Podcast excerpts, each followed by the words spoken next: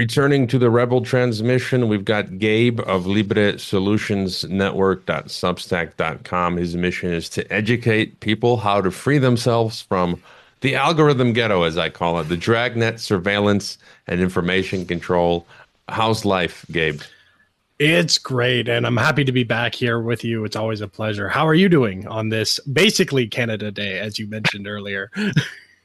I'm doing pretty good. I'm I'm recovering from I had some sort of bug, uh, and so yeah, I'm slowly recovering. So th- this week, you know, we take day by day, week by week. So this this day, this week, all is all is well, and um, so much is going on, uh, and and and sort of what, what what's happening in, in in Canada world, in the tech world. What's interesting for you?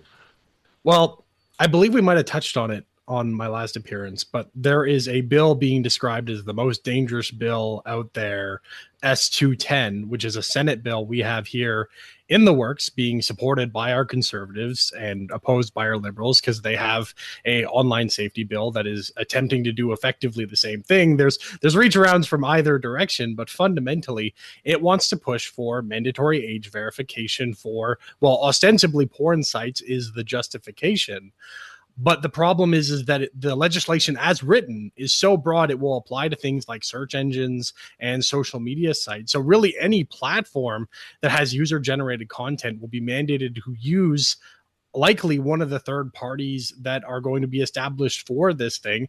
And there are many concerns with this particular bill, but a lot of the justification, because there was a phenomenal uh, question and answer interview Michael Geist did with the senator who actually put forward the bill.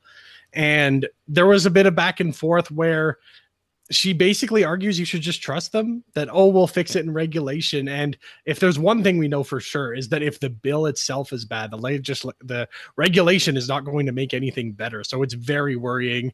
And one of the initiatives i started to try to push back against that and honestly many other things that have been going on in cyberspace is i've launched a new website cyber freedom canada at cyberfreedom.ca where not only do i want to push back against these awful bills in the tech space but i also really want to teach people on how we can work together in a decentralized way that actually sets better boundaries for trust because I feel what has happened to a lot of the you know freedom organizations throughout the last couple of years is they kind of fall apart due to all kinds of different understandable problems. And I think if you can lower the amount of work into a smaller manageable point we can actually have more people doing more together and really play to people's strengths. You know artists can do art writers can look over documents and edit things. And the you know the thing i'm really looking forward to is it can be bilingual. I can show off some the french version because in canada here we have two official languages english and french. And if somebody wants to help me translate it i am all you know i will move heaven and earth to help make that happen that's for sure. Yeah and again people can check out your your, your substack your website cyberfreedom.ca and they're trying to do the same thing in the eu just one example of pushback when it comes to the green agenda um, I think yesterday, Ursula Gertrude von der Leyen, Frau Ursula, um, they said that they're not going to go along with the 50% cuts to the, I think, the subsidies for oh, wow. um, the, the, the fertilizer. And so the farmers pushed back. And so, again, if we try to do the same thing with the digital uh, aspect, we could maybe have some success or at least buy some time right. for, for, for the algorithm ghetto. And you know when, when they say trust us i don't know if you, you, you heard the story and get your thoughts on this. Ruckus and i were discussing on how the american government pressured amazon to censor books. And you know the, the story i had i i interviewed this deep state guy and i amazon would not let me um leave a review for his book. And i think it's that same system that the white house was using um to, to, to pressure amazon and it's just crazy your, your thoughts on that. Well, I think that's why one of the things I think is one of the more crucial objectives for those of us wanting to reclaim territory in cyberspace is individuals need to set up their own websites. We do need non commercial, we do need real passion projects to decentralize and democratize the information landscape. That is such a huge part of this because the platforms are going to be leaned on by government. We will never be able to fully expect every corporation to put you know their existence ahead of the pressures of the time. And so I think if we allow, you know, if we really push for people to have their own independent spaces as much as possible, we can really at least having a better incentive to push those kinds of things away. And I think when it comes to government leaning on platforms and institutions, it really is only getting started. I think people really underestimate how far it can go because up until this point, you know, for instance, I reported on you getting uh, geopolitics and empire being platformed from Spotify, I believe you said. SoundCloud. Um, well, just, SoundCloud, just one episode, sorry, yeah. Right, just one episode. And the thing is is that that's kind of them doing it themselves to cover their butts so to speak. But when it comes to the age verification and the broad expansion of what's considered harmful or, you know, needs to be purged from the internet, I am very concerned that these platforms are going to be directly managed by corporations kind of in the way we saw in the Twitter files. But that was not a one off. That is probably the operating policy moving forward if it is not actively opposed. Yeah, and it's getting tiring, you know, Gabe, of hopping from web host to web host, podcast provider to podcast provider, video host to video host, you know, YouTube. And I just I'm kind of like I'm just tired, you know, like I'm I'm ready to go sell tacos at the beach here in Mexico or or, or, something. And you know, I think I was I was looking at Whitney Webb's latest podcast. She mentioned how the public version is on Rokfin and SoundCloud. So I'm I gather she still uses SoundCloud also like I do. But um, yeah, the company is based in Germany and they censored my chat with biotech consultant. So someone in the industry, yeah. right? Christy yeah, Grace. Somebody. Um, and then there's no telling tomorrow they can delete more. And then and then if I transfer to another podcast host, Uh, who's they might do the same thing eventually, right? Because I would think the majority of these platforms would be plugged into the system. No. Yeah, they're all fundamentally going to be regulated the same by these systems. And I think the most important thing for those of us in ostensibly democracies need to do what we can to reassert that governments do not have the right to actively manage these things and that corporations themselves shouldn't be actively policing what is legal and protected speech. But honestly, it even goes quite beyond that because there's the surveillance side of this. The censorship really does seem to be a justification to build an infrastructure that will control information on both sides of the supply and demand curve. You know, as you mentioned, by being kicked off, it makes it so hard to have to switch to figure out what you're going to do. And that really warps the markets because guess what? The people saying regime propaganda don't have that problem. And that saves them time, money, and effort. That is a very serious advantage that I think seriously warps the information landscape. When it comes to these kind of mechanisms, I believe governments are now, since they've normalized it within the COVID crisis period, they are now seriously pushing to really entrench the gains they secured by making people believe it is ideal to control the narrative fundamentally. Yeah, and uh, you know, I've got I, am cyanide built. I think we are going into this Orwellian Brave New World dystopia, uh, and it's just going to be a wild ride. Uh, and um, and I, I take approach. I, take a guerrilla approach, as we say in, in Spanish, uh, decentralize, be as decentralized as you can and as many platforms as you can. So I just kind of shrugged. So they took the audio uh, of that uh, podcast off, so it's not on any podcast player anymore, mm. right? Um, Spotify, Apple, it's gone. Right. But if you go to my website, it's the the video versions are still there. So still, that's nice. that decentralized approach. They take the audio, but hey, guess what? I'm still on Rumble, Rokfin, Brighteon, BitChute. I can't even remember them all. Uh, and now on Substack. And so I think that that's the way we have to look at it going forward. It's time for our headlines. Gabe, we'll be right back. All right, we're chatting with Gabe. His website's again, libresolutions.network, libresolutionsnetwork.substack.com. I see you were interviewed. I was beginning to listen to the episode. Mindwalled. Uh, I guess you were just a guest there. That that's not your yes. podcast. It's my friend who is also on the Fediverse. I've talked about the Fediverse a bit, decentralized social networking. And he's somebody who is very technical, arguably more technical than me in some ways, actually. And we had a great conversation about specifically the Fediverse, decentralized technology in general, and really what us as people who are actively working on these problems from the technological, purely technological angle, how we kind of see these problems, how we approach them, what we see going on in the free and open source software community, because that is a even bigger discussion to really zero in on at some point. Because unfortunately, there are a lot of people who, when they see something and oh, this is open source software, that doesn't always mean it's perfect or pristine. And one of the things I think I might have cautioned in that particular episode where I was like, hey, switching to Linux is great. You will regain a lot of autonomy and make huge strides towards taking control over your own computing environment.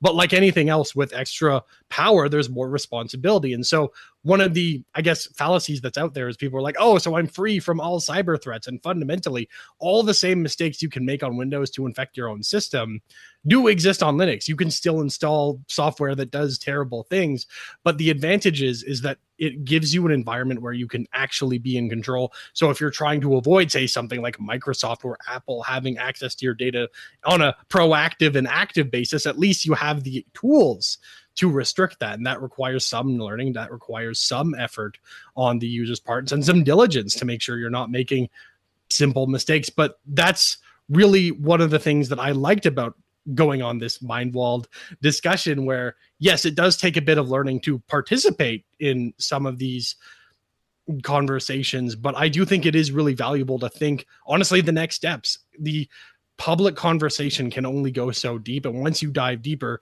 you do need to take these issues more seriously in more detail and i'm glad i was able to join my friend theory to have that conversation yeah, just the other day I, I re-downloaded it. I've got a de-googled phone and one that's googled, mm.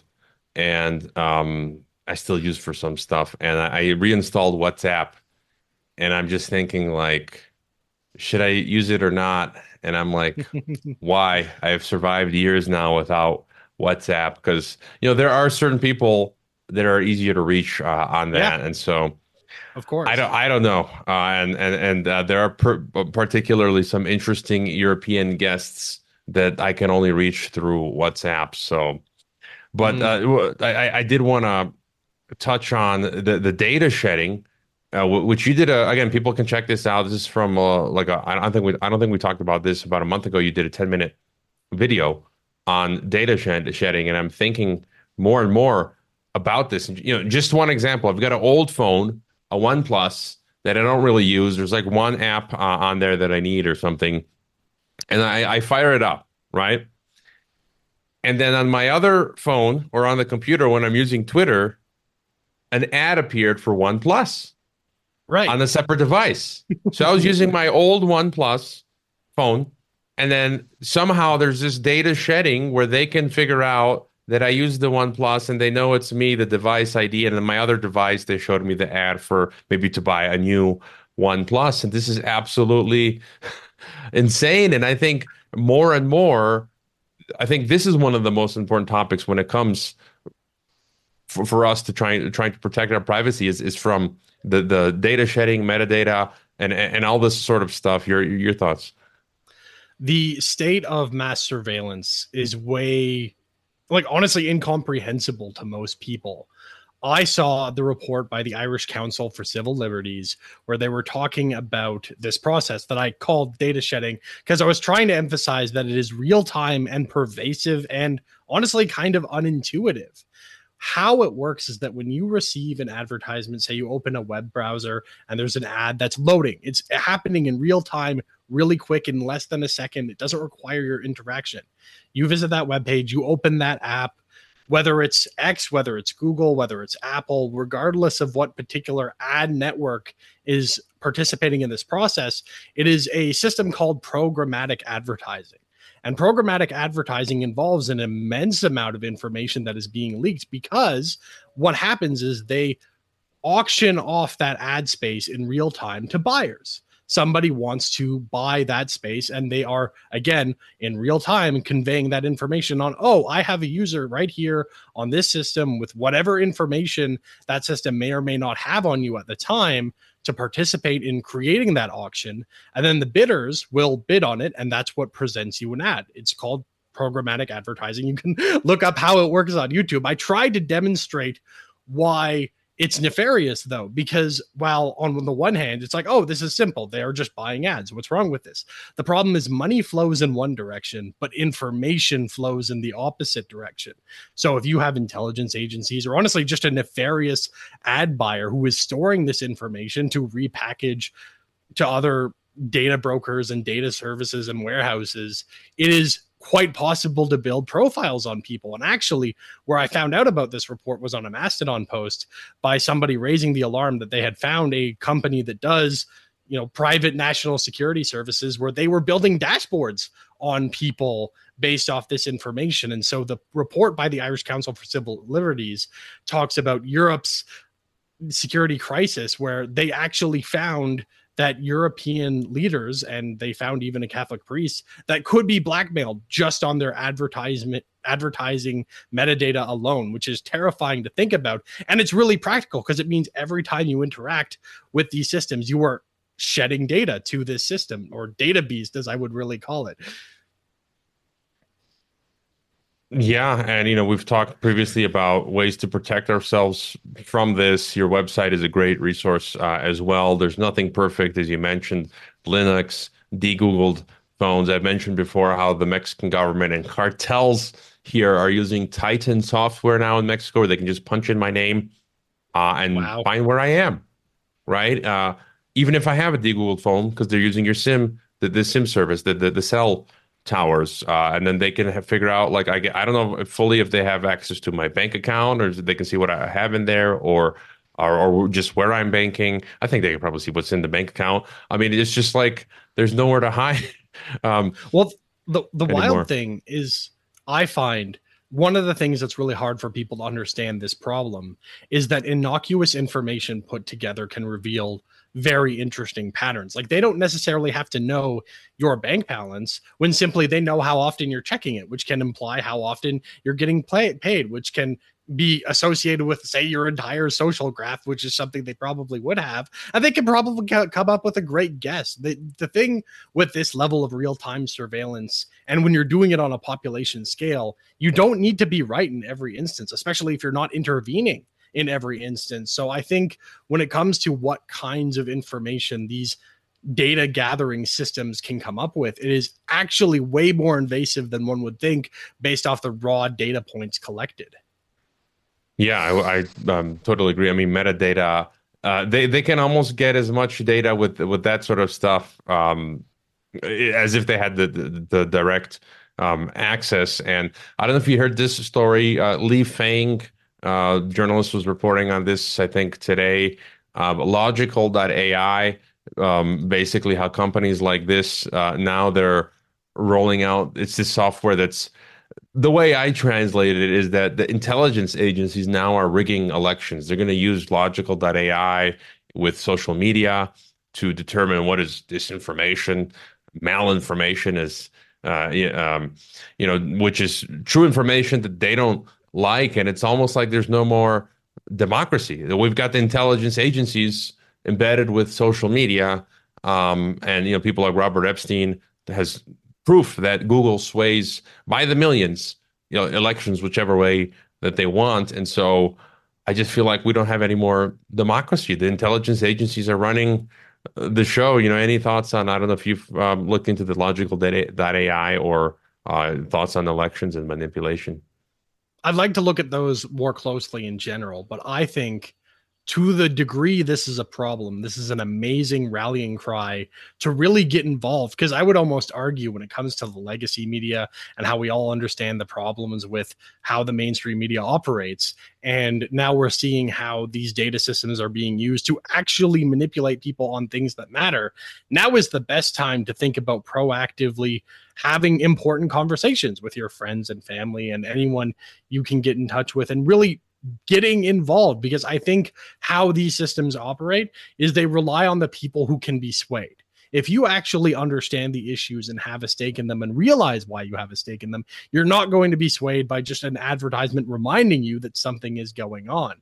And so, if people take it upon themselves to generally educate those around them on the issues at least they find important, we can collectively absolutely outpower these top down control mechanisms because I think where it gets kind of misleading is that this is all about cost and effort.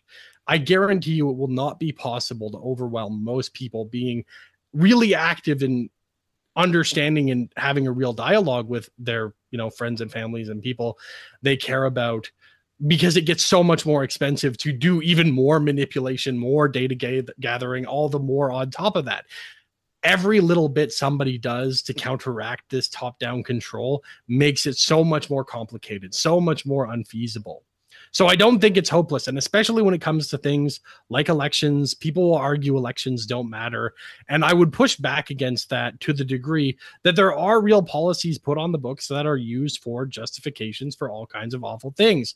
We can only imagine how bad it would be for a country during the COVID crisis if they had mandatory vaccination laws on the books. And so it was great that we had a lot of people pushing back. And I think the cost of liberty is the price of eternal vigilance. We have to be proactive about understanding issues, looking at them seriously with a proper due diligence, and more importantly, sharing what we can with others, which is where I fundamentally think we do need to up our game. We do need to th- be innovative and think of new ways or even old ways that are really effective to get to to work on this process. I think there is a lot we can do.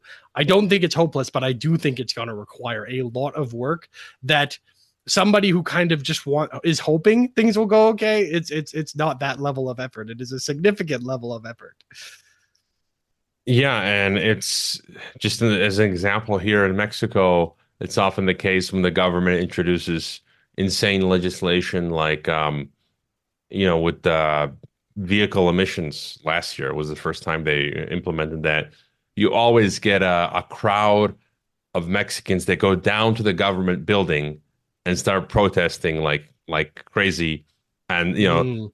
that that's a really good um, example. You know, we had the example I think a year or two ago, the Nuevo León governor Samuel Garcia, who wanted to alter the state's constitution where it's like that meme from Saturday Night Live about Venezuela. straight to jail, right? You you overcook, yeah. you undercook the fish, straight to jail. Uh, believe it or not. And he was saying if you insult him on social media, you would straight get jail. 36 hours jail and a fine.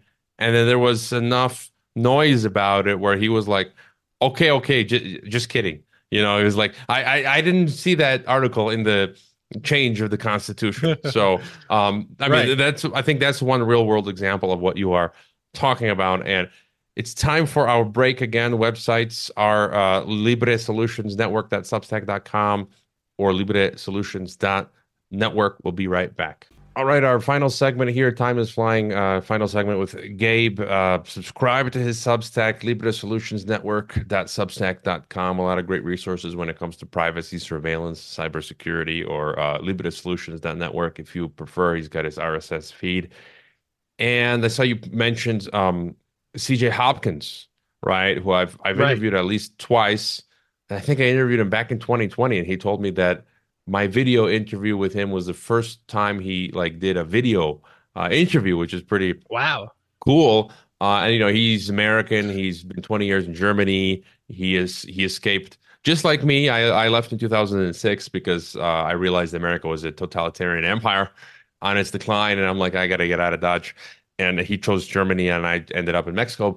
But you know he tweeted that uh, during COVID, during the the the, the Nazi COVID era he called the German health minister a Nazi, if if you ask me, rightfully so. And then on the cover of his book, um, he had a not a swastika with the face mask. That art was created by Anthony Freda, who I've also interviewed here on, on TNT. People can mm-hmm. check the archive. He does great work.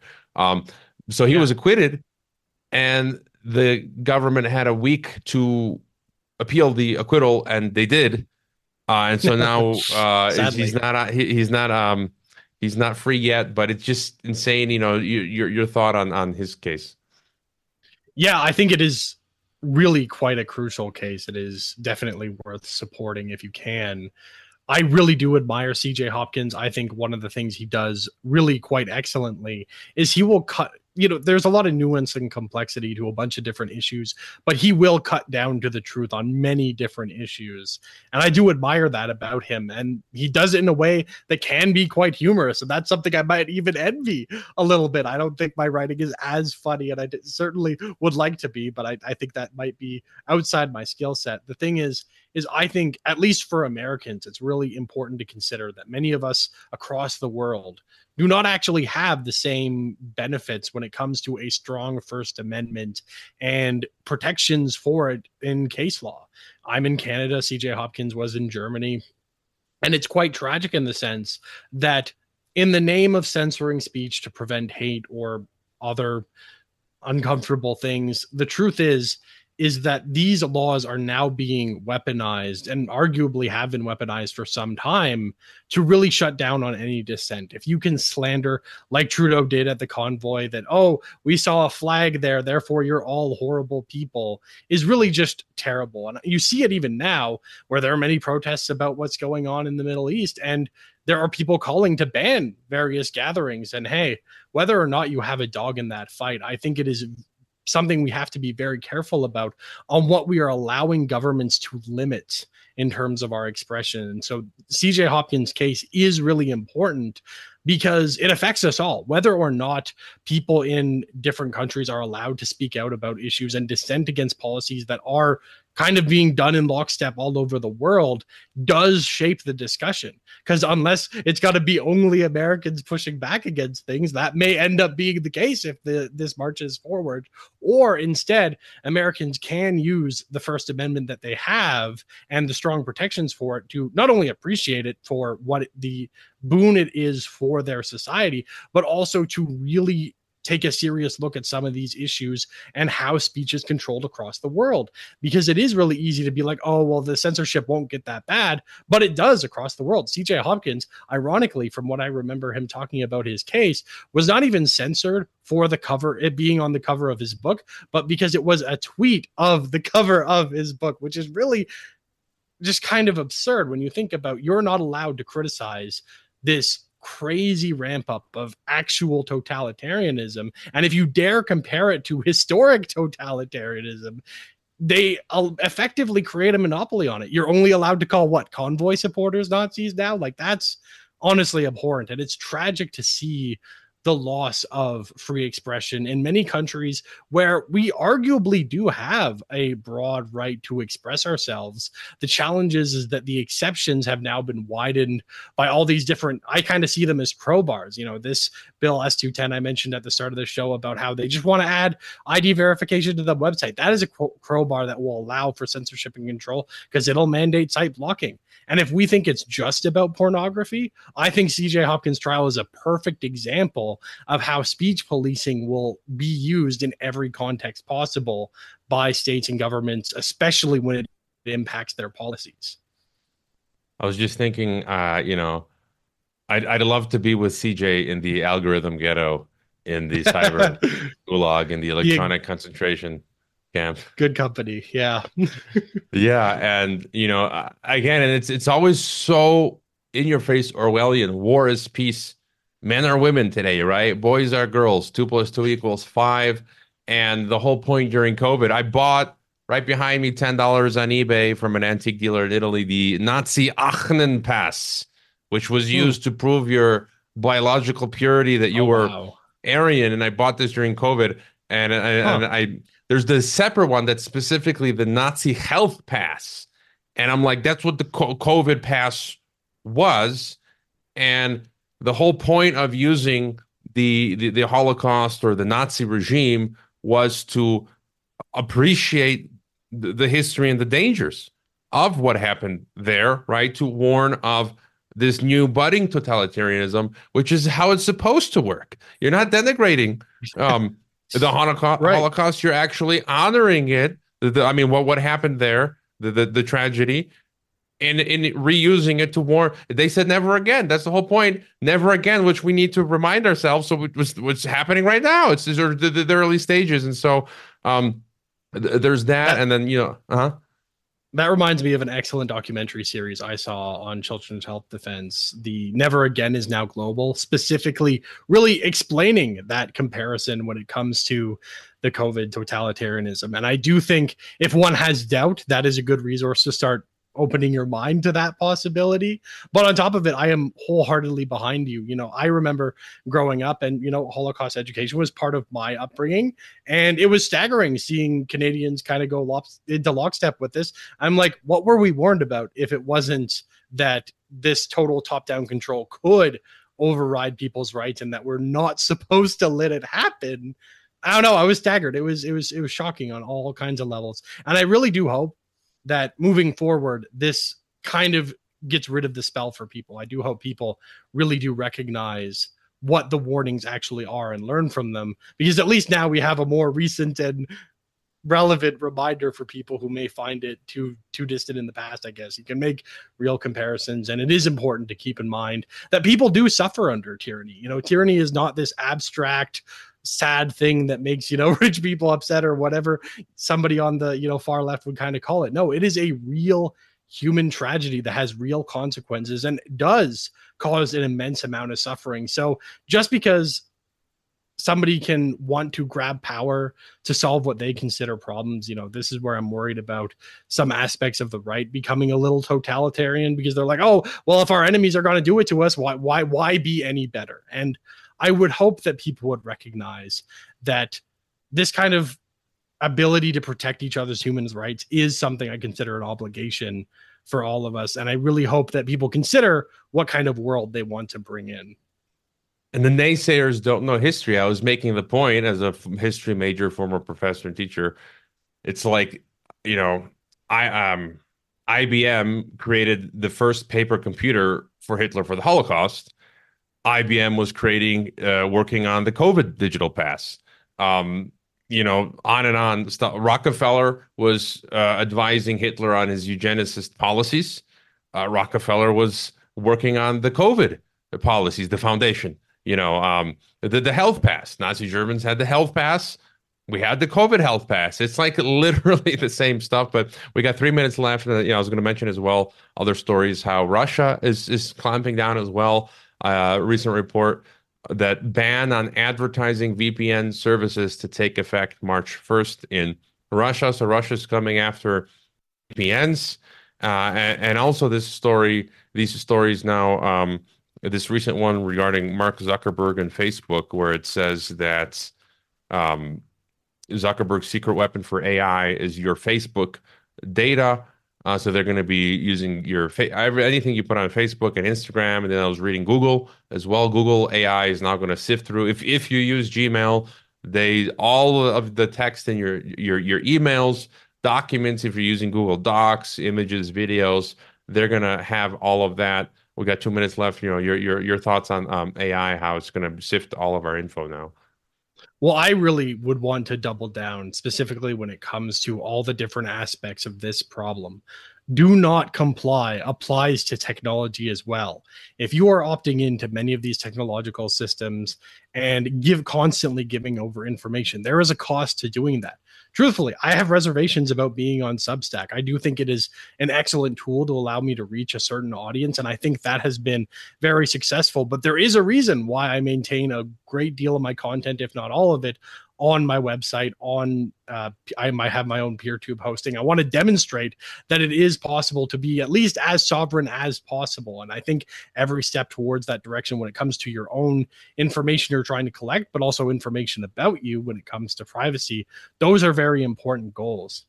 Oddly enough speaking of substack I think it's very easy for people to get stuck into the same kind of traps. I, I shared this post by Steve Kirsch where he was asking people to build. I forgive me what it was named. It was called X Transfer or something. It had X in it, which is its own red flag for me these days. And he's really like, oh, let's build a blockchain system to f- solve authentication and money transfers and whatever. And I don't actually want an open source everything app. I don't think that's the answer. I think the answer is people actually taking time to take control over their digital autonomy and then figuring out the solutions from there. All right, we are out of time. Uh, again, tell us 40 seconds the best places where we can. It's, it's, always great chatting with you. Hopefully, you'll join us again soon. Tell us where uh, we can find you uh, in the metaverse. Yes, thank you. I'm at libresolutions.network, and I, of course, have my Substack at libresolutionsnetwork.substack.com. I also have a PeerTube at peertube.libresolutions.network, and I also am on the Fediverse, but that will be for another time. Thank you all, and I'm very pleased to be here.